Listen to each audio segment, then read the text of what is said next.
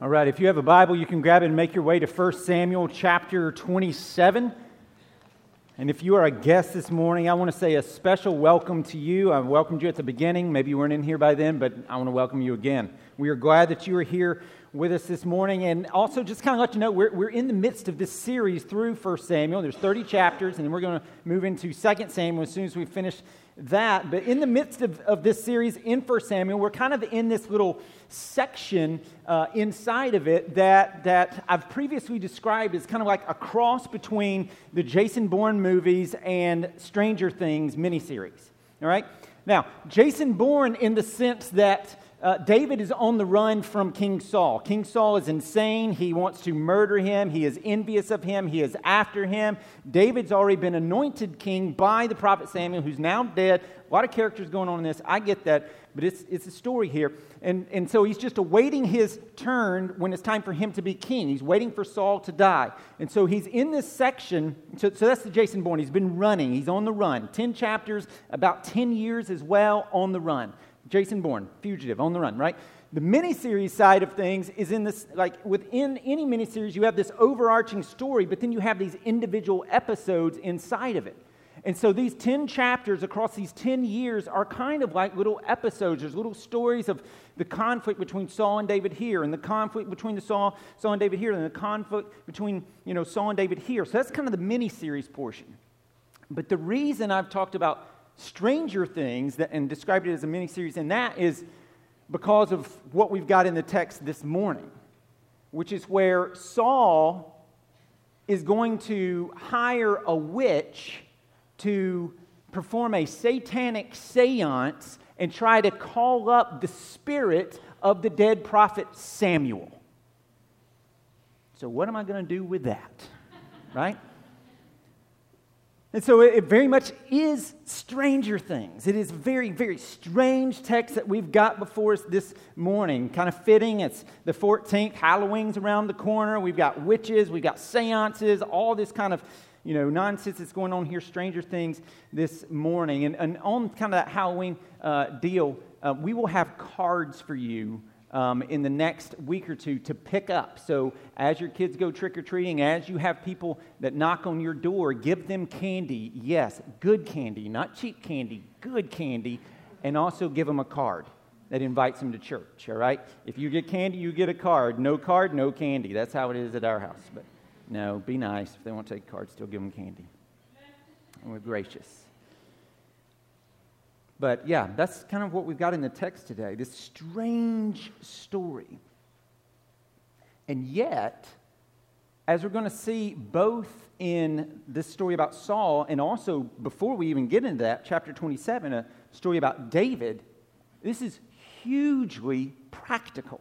Even though it's strange, it's hugely practical because what we're going to see in here are three, like, really, really common ways that, that that we often respond to desperation. Three ways that we live out our life when, you know, things get tough. Three ways that we just lifestyles we kind of default into when things get really rough, when it's dire straits. And it's my prayer that, that, that this morning we'll, we'll see these kind of objectively, understand them, but then we'll also see them subjectively and see us in these because we're all prone to these in one way or another. And that as we learn these and as we see them and as we expose them and as we ask the Holy Spirit to expose them in our own hearts, that we'll understand how to push back against them and learn to not let desperate situations drive us to desperate actions, but a desperate pursuit of Christ. And we would trust in him and be found safe in him, regardless of the circumstances and the situations that we find ourselves in. And so that's my prayer. We're going to really expose these three things, these three, you know, misdirected, wrong headed ways of thinking when life puts us in desperate situations. So, very much kind of a, kind of a warning type of sermon versus a do this type of sermon, a, a, warning. Let's be on guard against these things. So we'll just make our way through the story and we'll kind of weave these uh, you know, ways of wrong-headed ways of thinking. We'll pull those out as we make our way. We'll highlight those as we make our way. So if you will, pick it up in 1 Samuel chapter 27. If you don't have a Bible with you, there's a black hardback one around you. We're going to be on page 249 in that one. And we're going to read two chapters this morning, so you will be aided if you will open up the Bible, open up, and follow along. 1 Samuel chapter 27, page 249, and the Bible is around you. We'll start reading, obviously, in verse 1. Then David said in his heart, Now I shall perish one day by the hand of Saul. Remember, he's pursuing him. There's nothing better for me than that I should escape to the land of the Philistines. Then Saul will despair of seeking me any longer within the borders of Israel, and I shall escape out of his hand. So, just a little context here again. We got this 10 year miniseries, right? 10 years that this has been going on. Israel and Philistine are constantly at war. That's going to come back up at the end of, uh, well, during the midst of our sermon today, and in particular next week. But you got this 10 years of running, and David is tired. He's been fleeing for 10 years. He has 600 men who are with him, plus their families, plus his own families. And so he's got these 10 men, and they're constantly shifting, hiding in caves, and running over here, then running over here, then running over here. 10 years of this. So he's worn out. He's tired. He's been make, you know, making sure they're okay, protecting him. And yet he's had all these crazy adventures in the midst of this, but he wants relief. He wants to be done with this.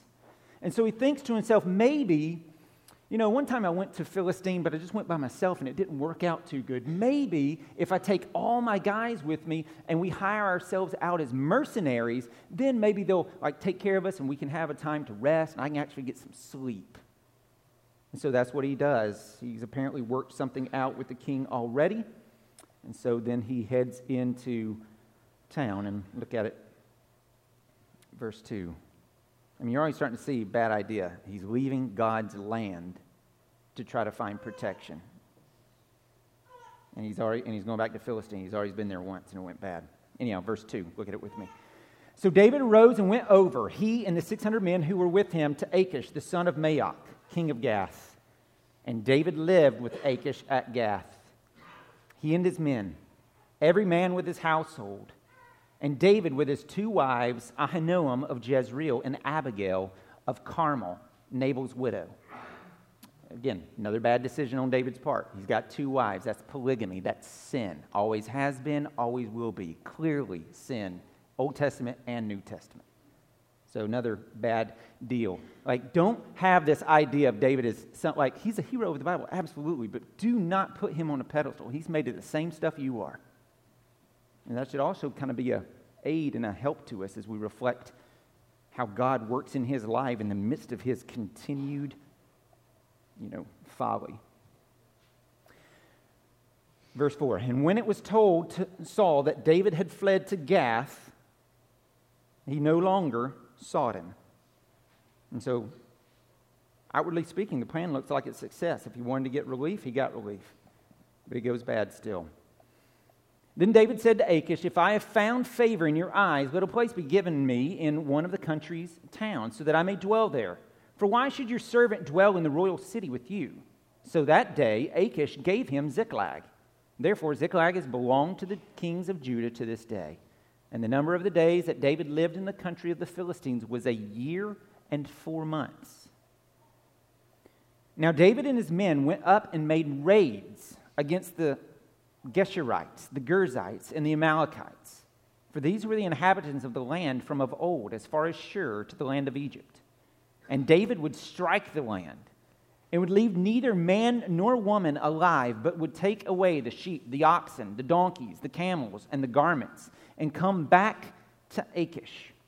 All right, so he's a mercenary, but then he would lie about it. Verse 10 When Achish asked, Where have you made a raid today? David would say, Against the Negeb of Judah, or against the Negeb of Jerahmeelites, or against the Negeb of the Kenites. So he would lie about who he'd attacked. He would say he had attacked like people of Israel or their allies. And he's earning Achish's trust through diabolical ways. It's not, not right. And David, verse 11, would leave neither man nor woman alive to bring news to Gath. All right, he didn't want anybody coming back, so he'd kill everybody, thinking lest they should tell about us and say, So David has done. Such was his custom all the while, a year and four months, that he lived in the country of the Philistines. And Achish trusted David, thinking he's made himself an utter stench to his people Israel, because he's been telling him, I'm attacking Israel and their allies. Therefore, he will always be my servant. And so at this point, if you are like me, you are beginning to look at this and you are beginning to think, is this really the king that God wants? I mean, this guy is a liar. This guy is a murderer. And, and what does this deal with raiding and killing? What, does God sanction this? And the answer is no. God has not appointed this at all. This is all David conniving and scheming and raiding, just trying to keep his front up with Achish, the king. And so we've already seen throughout this text that, that Saul is not the king, is not the true king that Israel needs. And we're beginning to really get some signs that neither is David, that there is another king to come, a greater king, the true king. And that king is Jesus. And so, again, 1 Samuel is pointing us and propelling us forward to see Christ, that he is the only king that will truly bring a blessing to all the nations. But back to David and his conniving and his scheming here. When I read that chapter, besides some of the weird stuff that's in it, did you notice anything else that was odd? Maybe a better way to ask the question is Did you notice anything that was missing? Maybe even more to the point, did you notice anyone who was missing? God is not mentioned one time in this chapter. It is a godless text. And this is not insignificant. What this is showing us is that David has drifted to a place that we so often drift to when things get difficult and we get desperate in situations. We respond in a, in a desperate way, the same way that David's responding here to trying to get away from Saul. And it's with a, and this is number one in your notes, a functional atheism. We will live out a functional atheism. Like, like God is absent from David's thinking here. He's absent from his concern. And before we cast stones at David, remember, we do the same thing as well. We just default to this functional atheism in times of desperation, not actually saying, well, there is no God, but just living like it. Making our choices and our decisions with no thought of God just thinking about us. What do I want to do here? What, what do I think is good? What do I want? I, I, I, I, me, me, me, me, me. And in our panic and in our desperation of just trying to, you know, cowboy up and get it done, we will stop waiting on the Lord's timing and plan. And so, just as God is absent from this text here, He's so often absent from our thinking. We, we often don't think about Him when we're making decisions, when we're concerned about things. We live out this functional atheism. Now, to be sure, I want to make sure you don't misunderstand. I am not advocating some kind, you know, this, this let go and let God nonsense. Right? There are things, there are choices you have to make. You can't just sit there and do nothing. All right? You can't just sit back and just completely do nothing and expect like an Oompa Loompa riding a unicorn down a rainbow to fall out of heaven onto your lap and, oh, there's the answer. Like, that doesn't happen. It doesn't work like that. It, you, there are things you have to do. And so understand being prudent is not functional atheism. Okay? I want to make that sit because prudence, I mean, Jesus was very prudent. John chapter 7, he decides not to go into Jerusalem at the Feast of Tabernacles because he, they want to kill him. So he's like, you know what, I'm going to wait a minute, then I'll go in. And I don't think any of us are ready to accuse Jesus of a functional atheism. So there's a difference between prudence and this functional atheism, but there is a line at which you cross over, and that line is when you disregard God. When he's not a part of your decisions, when he's not a part of what you do, when he's not a part of, of like all of your life, when you segment him, this is the little God region, but all this other stuff is like God stay out. Functional atheism.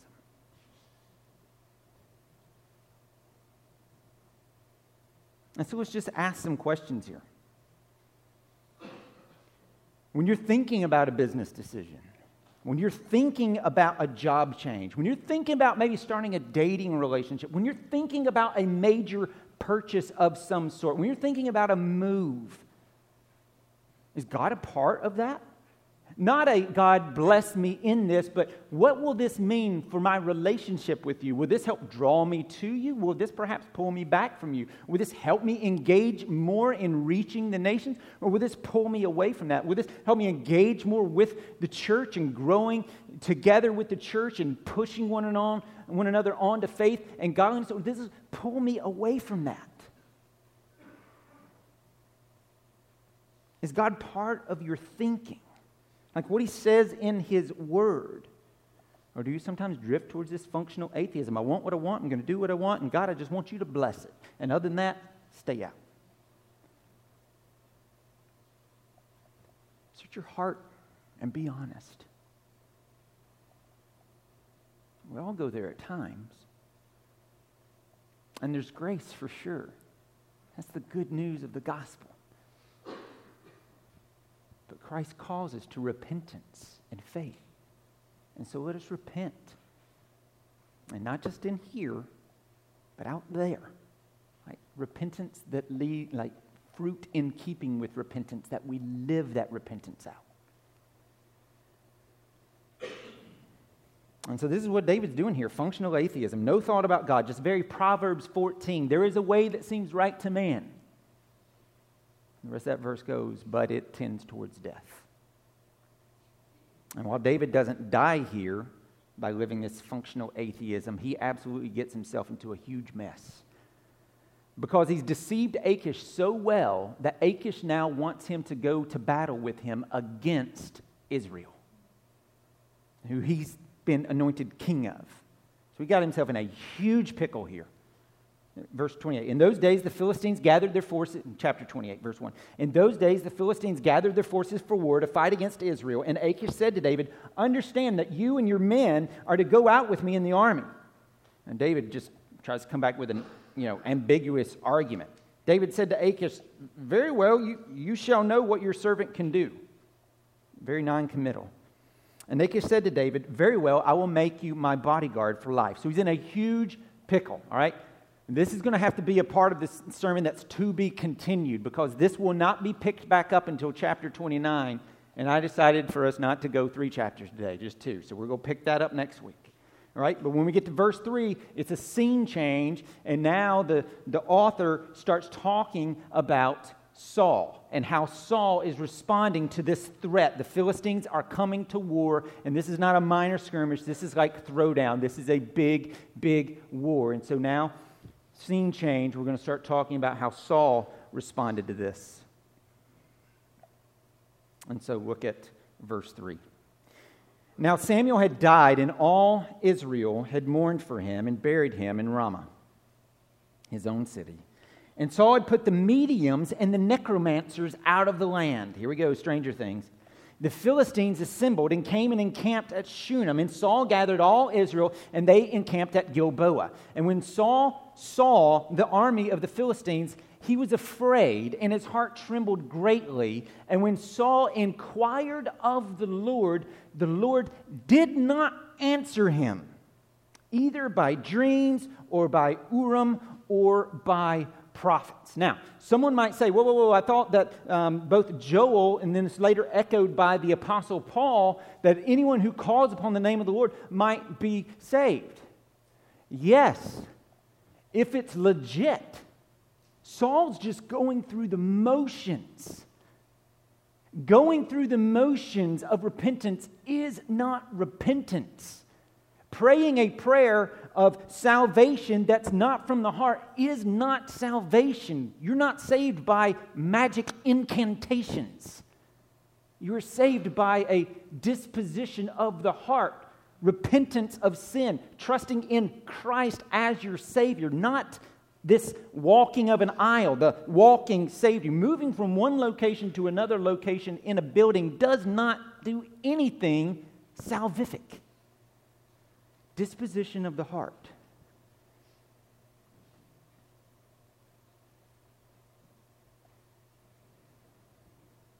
And so he's just going through the motions here. He's just, you know, faking it. He's never truly repented of his sin. And so God's not answering him. None of the three ways he tries to hear from God during that time, because they didn't have a Bible yet. They may have had the first five books, the Torah, but it wasn't a very common thing outside of the priests to have that. So God would speak through other means, primarily dreams and Urim and prophets. And so God's not, not speaking to him through dreams. He's not speaking to him through the Urim, which was something that the priests had. Why is he not speaking to him through that? Because he slaughtered all the priests, right? One, Abiathar, escaped and he ran to David. And so he's got the Urim there with David and the ephod there. And then the prophet Samuel was dead. But what I find applicable as I look at this is that Saul even inquired of the Lord at all. Like he's been far from God, he wants nothing to do with God, but now he's desperate. Now he's in crisis mode, and so now he comes running to God, not because he loves God, but because he wants something from God, as if it's a, a last ditch effort to escape his situation. And so, what Saul does here is, again, something that's common to us as well. Sometimes we live this out, and this is number two in your notes. We will try to live out a crisis only Christianity. A crisis only Christianity. Like, we only take it serious when things get hard. We only take it serious when we need something from God. Otherwise, God, stay out of my life, stay in the corner. But if I need something, then I'll let you know when you come serve me. He's the potter, we're the clay, not the other way around. God of the universe, you come serve me when I want you, otherwise, butt out. But we do that. And I'm not saying that's wrong to seek God during crisis. Is absolutely what you should do, right? He's there. He's for his people. And God uses moments, crisis moments in our lives, a lot of times to shake us up, to open our eyes. Many of you, your testimonies, if you are a Christian, probably begin with some sort of crisis or how he's grown in your life. Something happened, some sort of crisis went on. God works in that. He does. The danger, though, is that sometimes we're prone to see God as a genie in a bottle to get us out of our situations, to avoid pain or suffering or hell. And we'll treat him like a pinata. And as long as we play the game right and we whack it right, all the goodies will fall out and we can get what we want, which is the goodies, not him.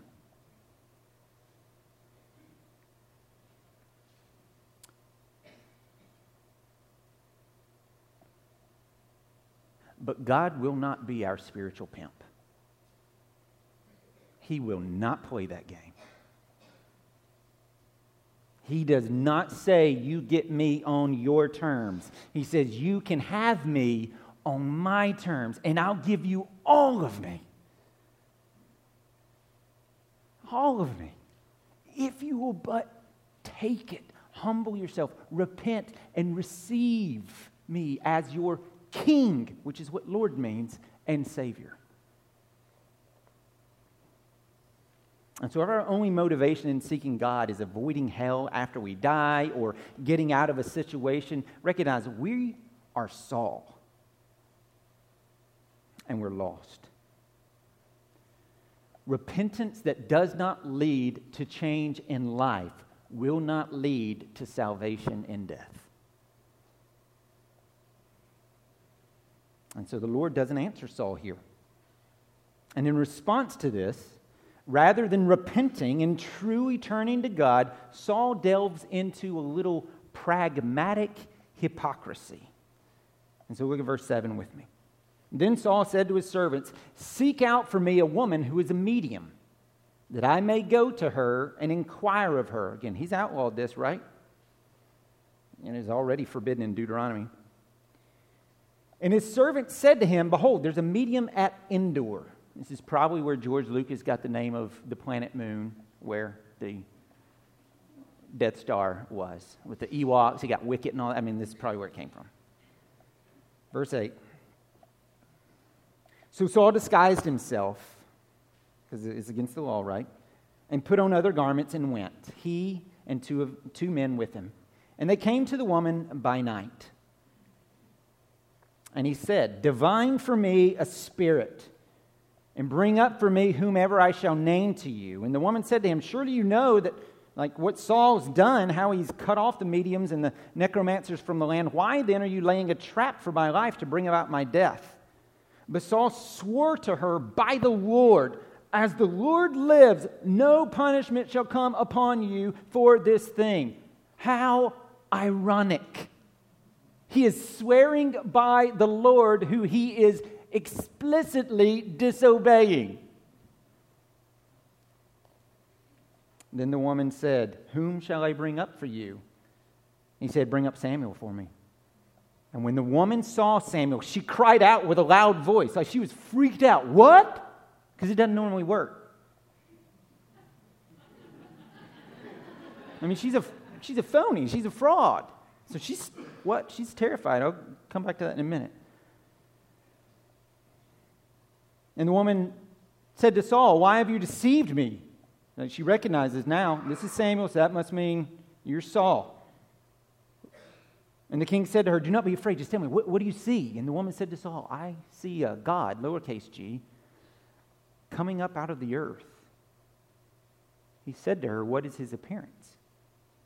And she said, An old man is coming up, and he's wrapped in a robe.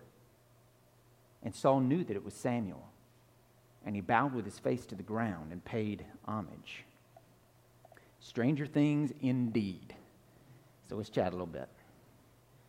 Saul had started out really well here. He had kicked out the necromancers and all that, all the witch doctors who practice these sorts of things, all right, the occult, those who deal with the devil. And though we in the West are really prone to like dismiss that and be highly, you know, skeptical of that, especially since there's a lot of shams, and tarot card reading, and psychics, and all that stuff as you travel around all over the place. Outside of the Western world, the presence and danger of witchcraft is a much more present reality. And behind that reality is a darkness, a demonic power that, that we rarely recognize, but that Scripture addresses at length. So the demonic is a, is a real deal. And so Saul, rather than repenting, has gone this route and having a witch doctor conduct a satanic seance trying to contact Samuel so that I can ask him some advice about Philistine. It's just about the worst decision you could possibly make. Now, you can't do a whole lot worse than this. Just as we see Saul, we think he couldn't possibly go any lower, and the next week we're like, oh, he did. It's like that guy who's like, hey, hold my beer. Watch this. Well, I shouldn't say beer in church, but you know what I'm talking about. hold my root beer. Watch this.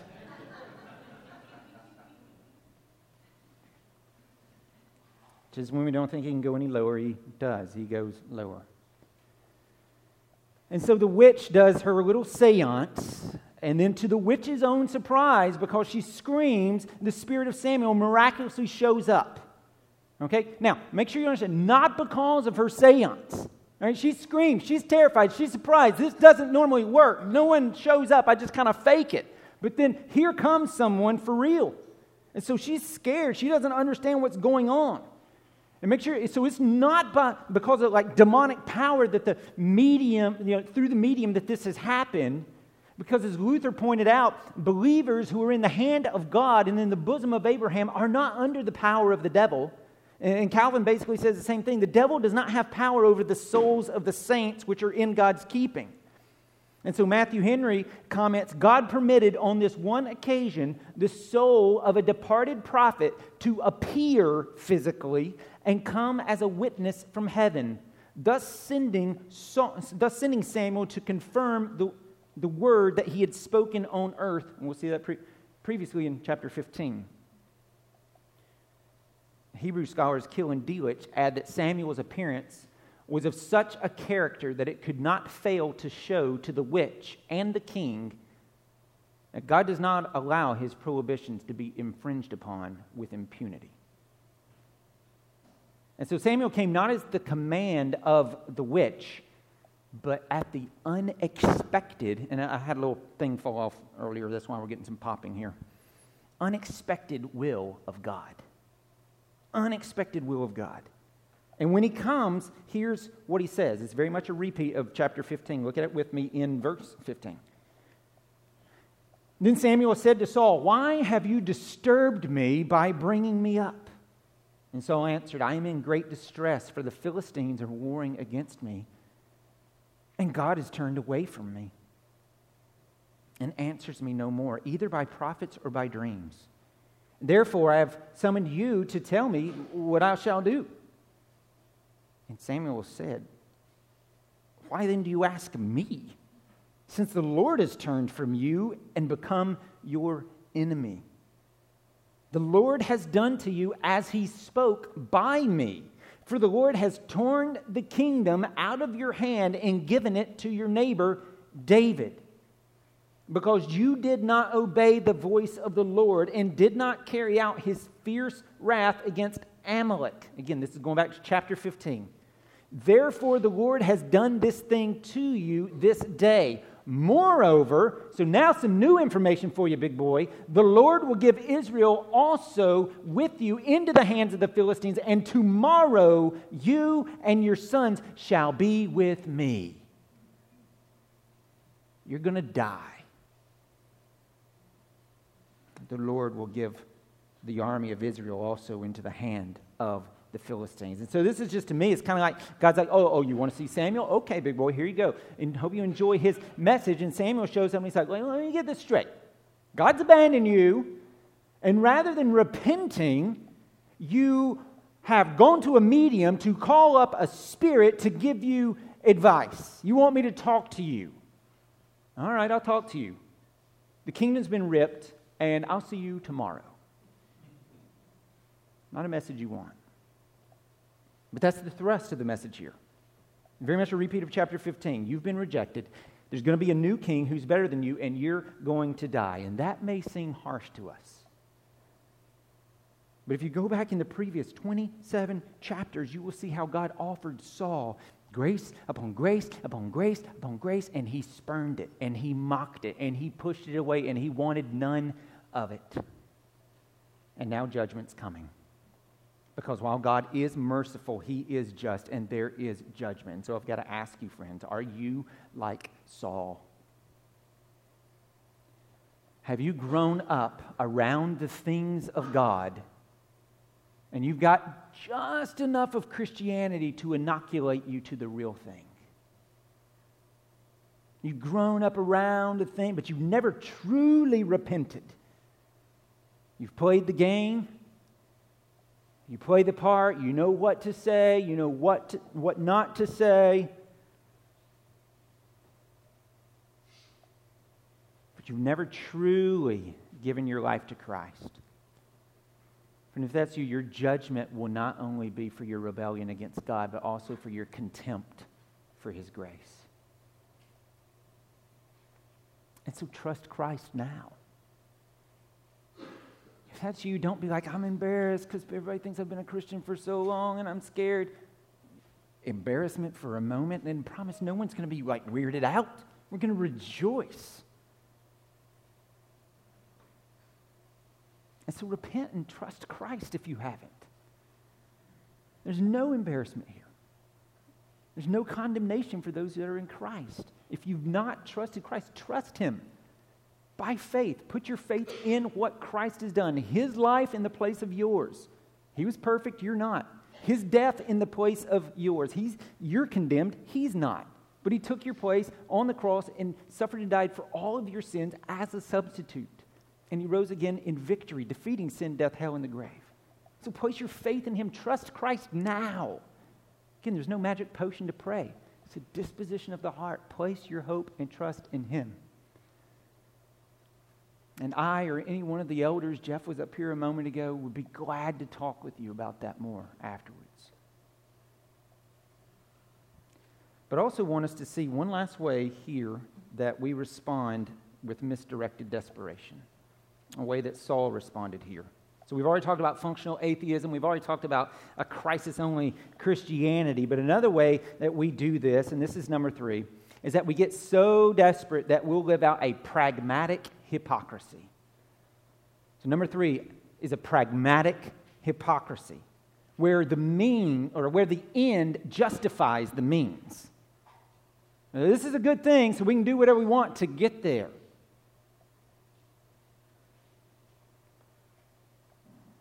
And so, like Saul here, you know, he started well. He's kicked out the necromancers and all that. He's banned them, as the law said to in Deuteronomy. But then God won't answer. So, you know what? Actually, it's okay. It's okay if I go to a medium. I mean, it's practical. I, I need a little bit of help here. And so his pragmatism drove out any remnant of integrity that was left. Did we do that? We win at all costs, whatever it means, and you know any means justifies the the, the, the end mindset. We, we live that out, and so yeah, mediums maybe they're not the best thing to do normally, but I've got extenuating circumstances that God probably didn't actually consider, so He'll be okay if I kind of do this. It's just a practical thing. Do we do this? Do you do this? Do I do this?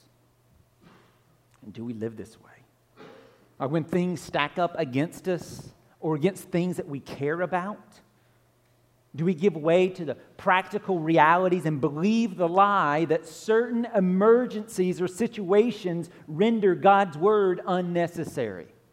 It doesn't apply here. It doesn't apply to me. Everyone else, but not me. I've got extenuating circumstances. What matters to God is not success in your job or in the military here or politically. What matters is obedience. God's not looking for winners, He's looking for disciples. And the Bible teaches that obedience matters far more than escaping your circumstances or achieving your goals. And while we may never pray to Satan or visit a, you know, a, a witch in her you know, witchcraft, if we justify and become pragmatic hypocrites in the small areas of our lives, we're setting in motion a pattern that will inevitably lead toward more compromise, hypocrisy, and sin. And so, for example, physically in general, I try to be a healthy guy right? And I get that genetics plays some role in that, but I also do work. So, I mean, I love my fried food, but I also try to eat relatively healthy, run a couple times a week, lift weights a couple times a week, get sleep, those sorts of things.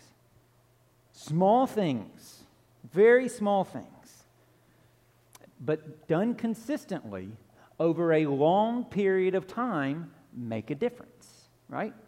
Health, we know that. If you flip that around, still very little things, but not eating well, not exercising regularly, not getting sleep, not working out. Again, all these things are very, very little things, but over the long haul, if they're done, what happens? Health deteriorates and opens you up at least to an increased possibility of greater ailment. Friends, it's the same thing in our spiritual lives. Justifying things that we'd label little sins, you know, here or there, justify this, it's not that big of a deal, a little white lie here, a little fudge on my taxes here, a little, little, you know, I won't quite tell the whole truth here, tell part of it, but just leave that little part out, justify this, justify that, justify this, justify that. None of which we really think is that big of a deal. But you allow them to go on and on over the long haul, and you get sick. And so, like Colossians 3 that we read earlier, anger grows, wrath grows, malice grows, slander grows, obscene talk grows. Your health deteriorates, and now you are ripe for bigger sins. I mean, no one sets out to have an affair, right? No one wakes up one morning and is like, I think I'll go have an affair with my coworker today. That is not how it works. It happens over time, gradually. Tolerating this, justifying that, and now I'll tolerate this little bit bigger one, and I'll justify this, and now, and now, and it grows and grows, and it happens over time. You're not attacking it, you're justifying it. Pragmatic hypocrisy. I've been through a rough time. I deserve this. It's just one time, it's not that big of a deal. And then before you know it, boom. It's not just adultery, this could be anything. Anything. And so, for the glory of God and your own good, don't believe the lie that your circumstances are somehow the one exception to God's once for all commands in the Bible. That you are somehow like outside of that. Don't believe that lie. There aren't circumstances in your life that God did not think of. He's God, He's omniscient. And His ways always are for our best. He's never keeping from us, He's trying to lead into joy. And so trust Him in that. And so we got to be on guard against these things that we do, this functional atheism that we fall into, this pragmatic hypocrisy that we live out, this crisis only Christianity. And so let us learn to not, you know, let desperate situations make us do desperate things, but trust Christ in the midst of desperate situations because He's there and He is not silent and He's for you in them. Like, that's probably been the one main thing that we've hit every week through this text is that he doesn't disappear in times of trouble. He doesn't disappear in times of your own sin because he's still for David. And David's crazy, just like us. And so let's not fall into these things. And you're like, but I'm already there. We, we all are already there. And that's why Jesus went to the cross.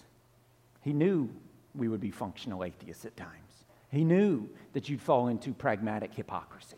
He knew that sometimes you would live out a crisis only Christianity. He knew all of that and all that you would do every time you would betray him, and he still went to the cross for you.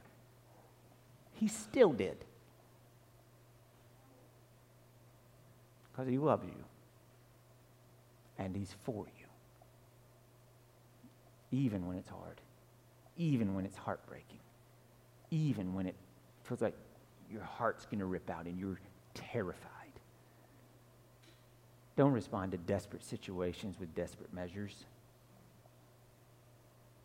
Respond with faith and trust in the God who loves you and is for you. Let's pray. Father, we know that in this world we will have many troubles, but we give praise and thanks that Jesus, you have overcome the world. And Father, we confess that we are so often turn to these things and we will live out these func- uh, functional atheism. We'll forget about you. We won't think about you. Or we'll only think about you when it gets bad. Or we'll excuse away our sin because, you know, in this situation it doesn't apply. God, forgive us.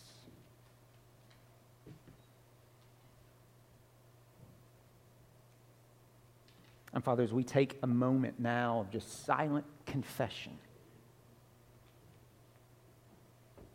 would you hear from heaven and bring healing to our hearts?